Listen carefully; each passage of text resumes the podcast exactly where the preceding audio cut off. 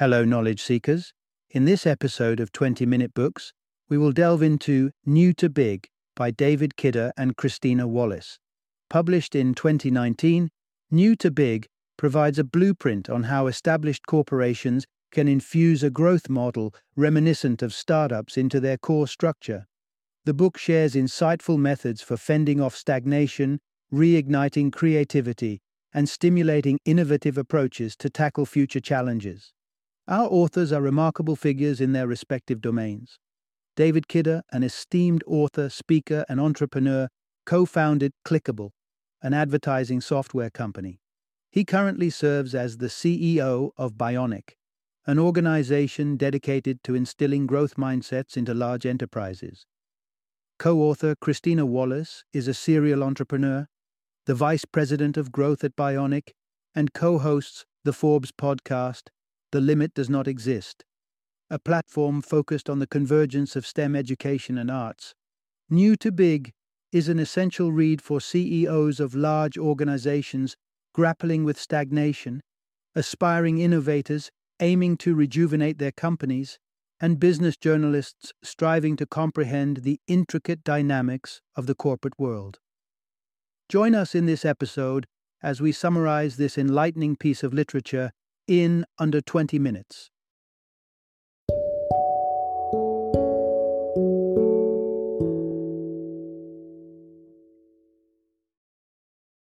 New to Big How Companies Can Create Like Entrepreneurs, Invest Like VCs, and Install a Permanent Operating System for Growth. Introduction Unlock Your Business Potential. Innovate like a startup. Imagine this scenario. You're the leader of a prosperous business that has held a strong reputation for years. Your brand name has been a beacon for customer loyalty. Suddenly, the winds of the market change. Competitors are nipping at your heels, and the threat of an audacious new player upstaging your entire product line is a harsh reality. So, what's your move? You could sit it out, hoping to stumble upon a fresh market niche, but realistically, radical action is what's called for. No more idly floating, it's time to dive in and swim against the tide. In our discussion ahead, we'll delve into how large, established companies can cultivate a sustainable growth mindset at the core of their operations, mirroring the dynamism and nimbleness of startups. It might be hard to believe, but even age old organizations that seem set in their ways can discover the vigor and flexibility of fledgling entrepreneurs. In this journey of transformation, you will uncover the point at which cracks began to appear in the edifice of American capitalism, the radical changes Microsoft's new CEO had to bring about in the company, and the riveting tale behind the creation of bubble wrap. Part 1 The Mid 20th Century The Turning Point for Corporate Practices. Let's rewind the hands of time back to the early beginnings of American capitalism in the late 19th century the era of Rockefellers and Carnegies, of noble moustaches and sleek top hats. Businesses during this period were steeped in civic responsibility and patriotism, devoted to serving their customers and the country alike. They were single minded in their purpose, dedicated to providing quality products, be it a robust whiskey or a reliable tricycle, and maintained a strong bond with their consumer base. However, the mid 20th century heralded a paradigm shift. By the 1960s, a new focus prevailed among American corporations. They were more invested in amassing wealth than meeting the needs of their customers. Their attentions had shifted from resolving customer issues to ensuring colossal paychecks for corporate executives. Economist John Kenneth Galbraith depicted this predicament in his book, The New Industrial State accusing big corporations of prioritizing monstrous profits over societal progress.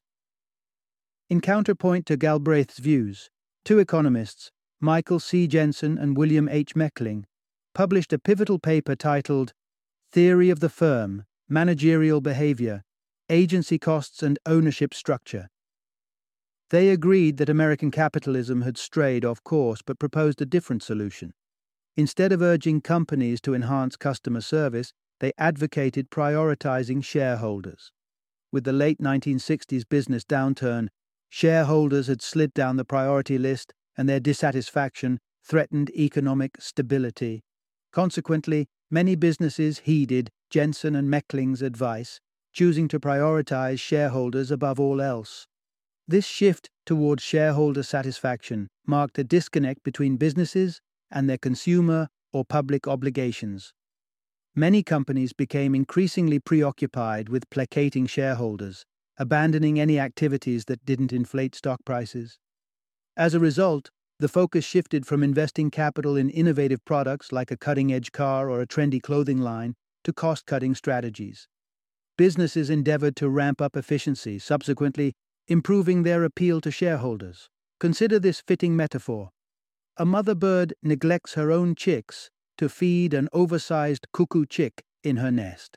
As the cuckoo continues to grow, her own offspring are forgotten. Similarly, businesses, once dedicated to serving their customers and expanding their ventures, became fixated on attending to their shareholders. Consequently, their innovative drive waned and growth came to a grinding halt. Part 2 The Dynamism of Startups A Fresh Approach to Business. Consider the great white shark. If it ceases to swim, oxygen stops passing through its gills, causing it to sink and perish. This principle is eerily similar to the fate of big businesses when they halt innovation. Complacency either leads to a slow descent into obsolescence or a swift downfall. However, modern startups recognize this peril and foster a markedly different mindset compared to their established counterparts. Shunning the shareholder first approach of traditional businesses, startups aim to address consumer issues with innovative solutions. Their objective is to pinpoint the pain points, or friction points, that plague consumers. Take, for instance, the social media behemoth Facebook. In its early days, nestled in Mark Zuckerberg's dorm room, he identified a global pain point. He understood that countless people would appreciate a platform to connect with loved ones, share photos, and exchange stories from around the world. The rest, as we know, is history. Facebook evolved into one of the world's most successful enterprises.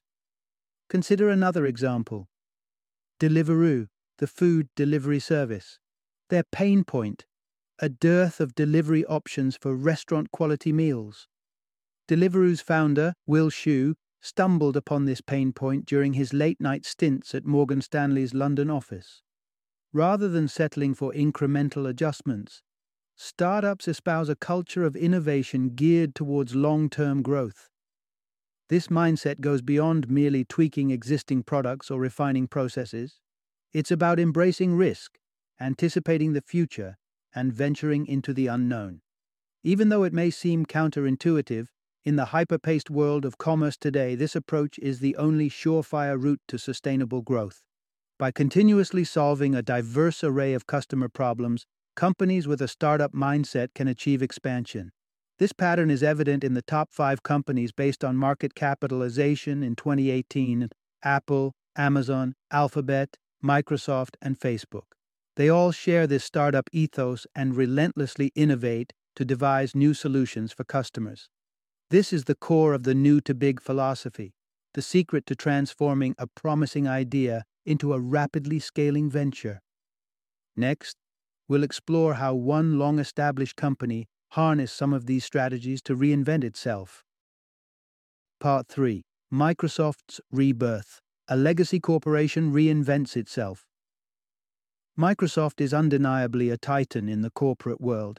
As we previously discussed, it ranked among the top five companies in terms of market capitalization in 2018.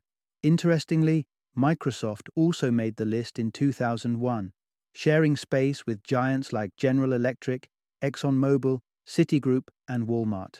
However, between 2001 and 2018, Microsoft briefly fell out of this prestigious group. The reason? A gradual loss of its innovative spirit when Bill Gates relinquished his role as CEO in 2000, Microsoft hit a rough patch. Steve Ballmer, Gates' successor, strayed from the trailblazing path set by the founder, opting for a more conservative, incremental approach. As competitors like Google and Apple surged ahead with groundbreaking advancements, Microsoft found itself stuck in a rut, churning out lackluster products that merely mirrored those of its rivals. However, in 2014, a new CEO took the helm and shifted the tide Satya Nadella.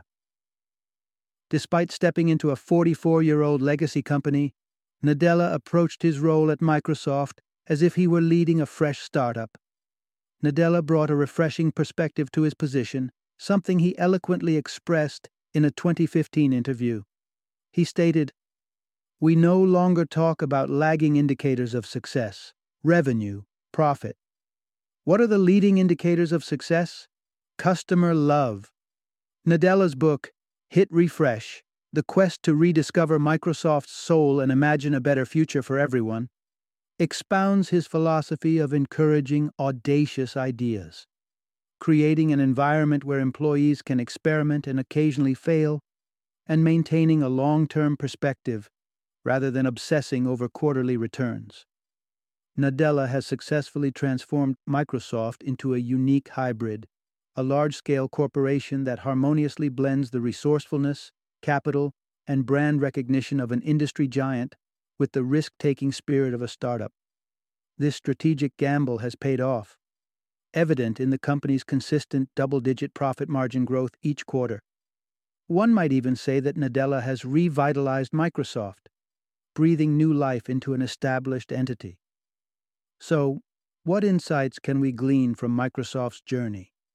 Not just the notion that legacy companies can reinvent themselves, but the compelling argument that such reinvention is vital to their survival.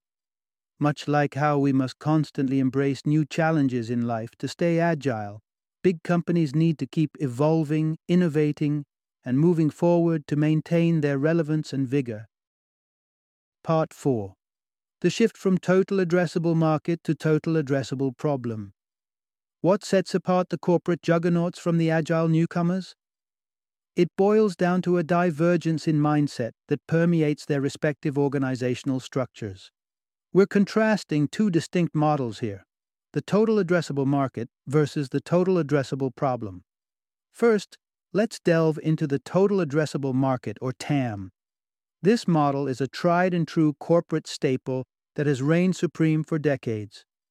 Encoded in the DNA of established businesses, the TAM strategy seeks to answer how expansive a market is and how large a slice of it a company can reasonably capture.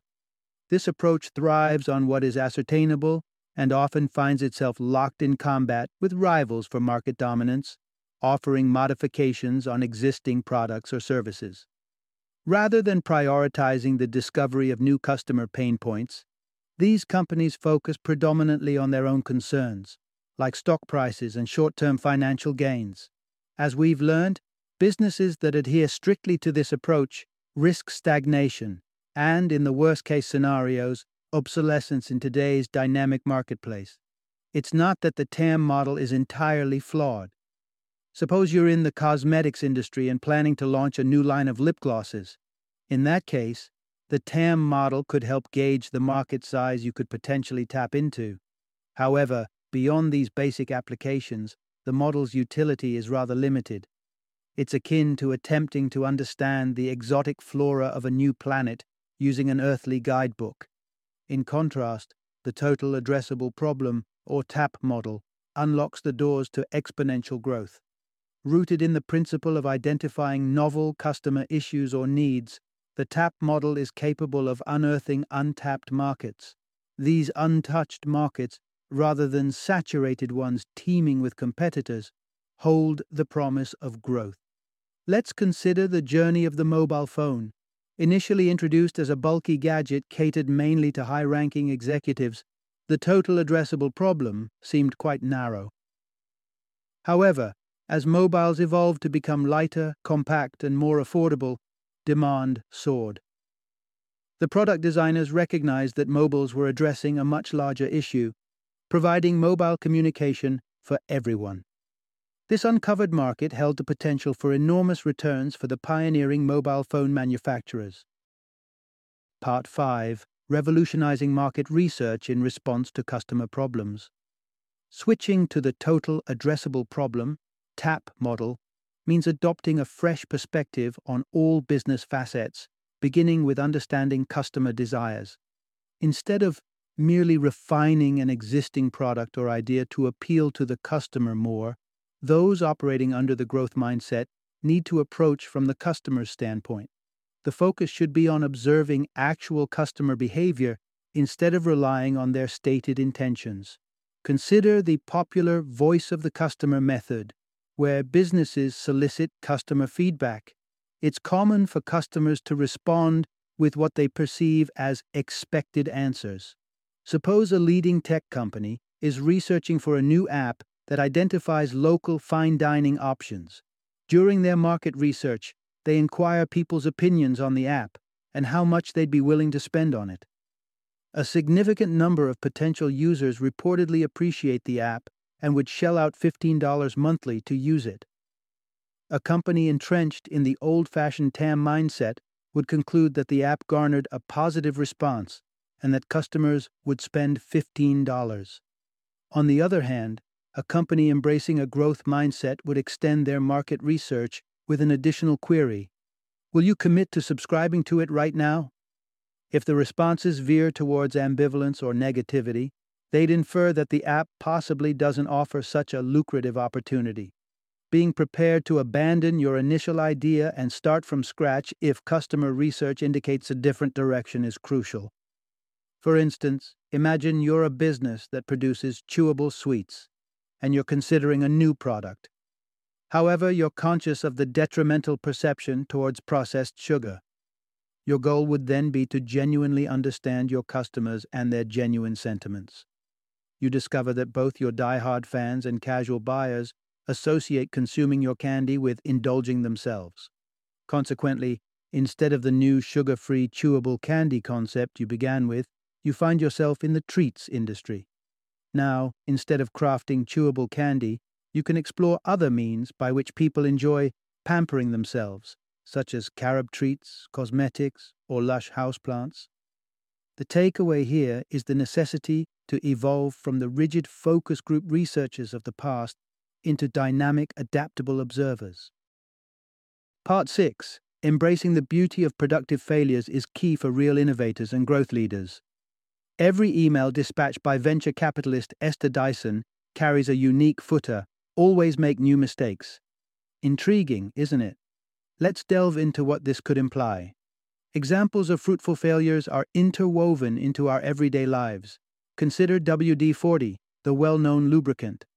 Ever wondered why the number 40 inches follows WD, an abbreviation for water displacement? The creators underwent 40 trials before they finally nailed the formula. Or take bubble wrap, initially visualized as a chic textured wallpaper for the future. The idea crashed and burned, destined for oblivion, until IBM decided to use it to cushion computer parts during transportation. Unfortunately, the fear of admitting mistakes is deeply ingrained in the executive culture, to its own disadvantage. Established firms detest failure, it's not in their nature to embrace it. Their leadership is typically constituted of fierce competitors who take pride in their triumphs. The priceless learning opportunities that failures bring are alien to them. This fear of failure trickles down, influencing all the company's employees who would rather walk on eggshells around the leadership than express their doubts about the company's trajectory. Consequently, projects doomed for failure may be artificially kept alive for an extended period, leading to massive squandering of resources and precious company time. Thus, promoting productive failure is vital.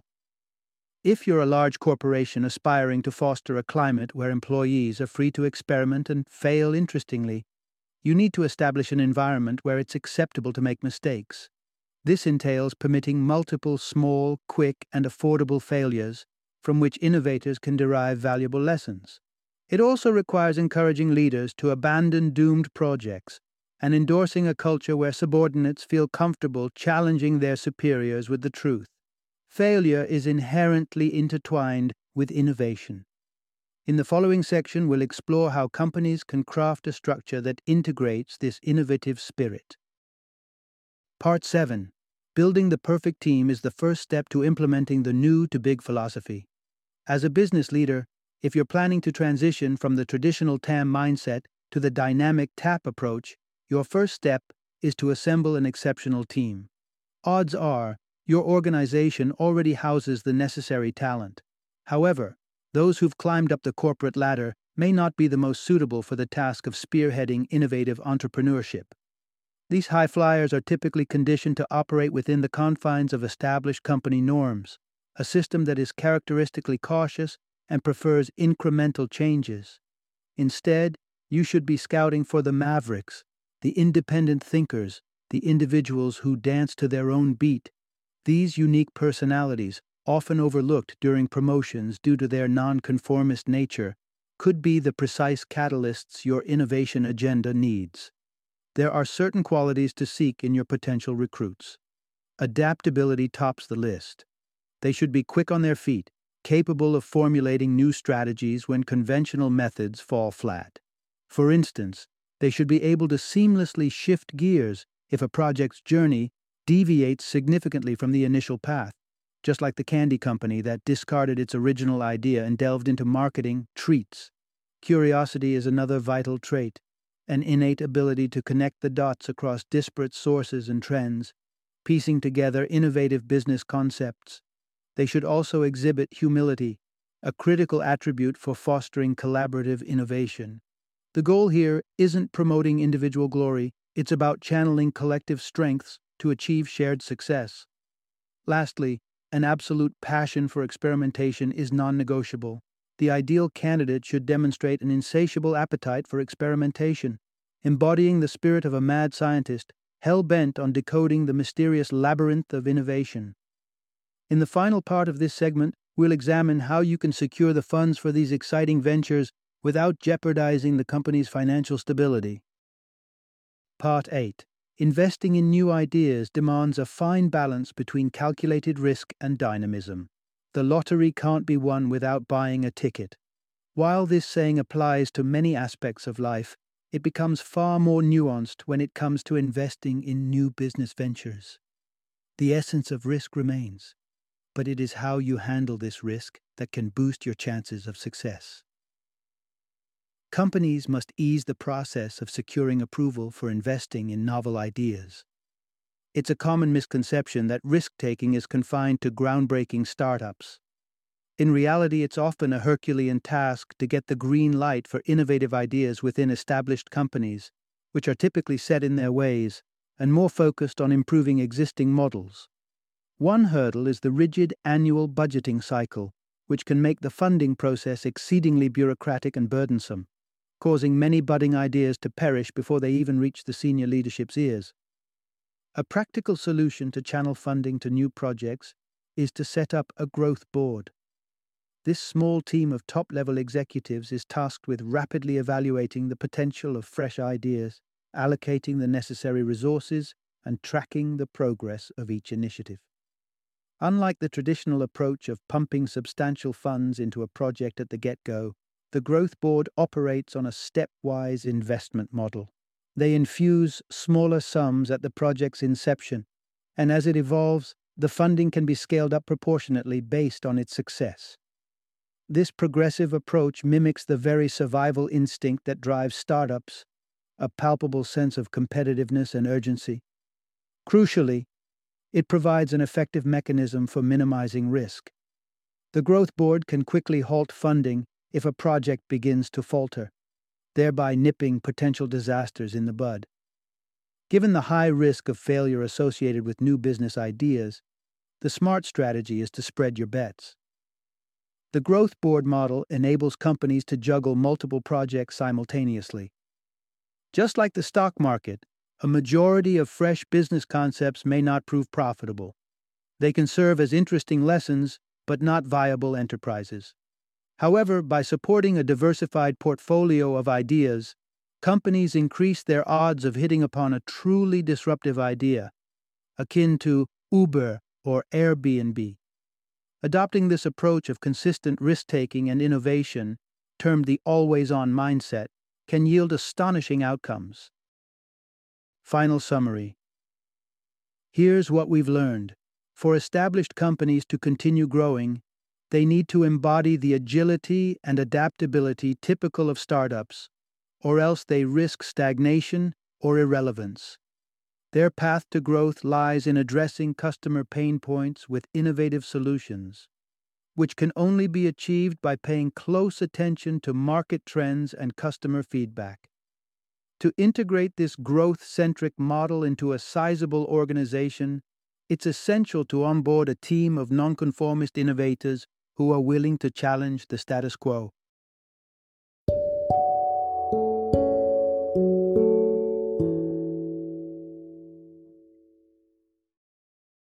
Thank you for joining me today on this journey of learning and discovery as we explored the insights of another thought provoking book in our growing library of knowledge. If you've enjoyed our time together, please take a moment to follow our podcast, give us a five star rating, and share 20 minute books with other knowledge seekers. Your support truly means a lot. Don't forget to join me again in the next episode, where we will delve into another enriching book. Until then, happy reading and happy listening.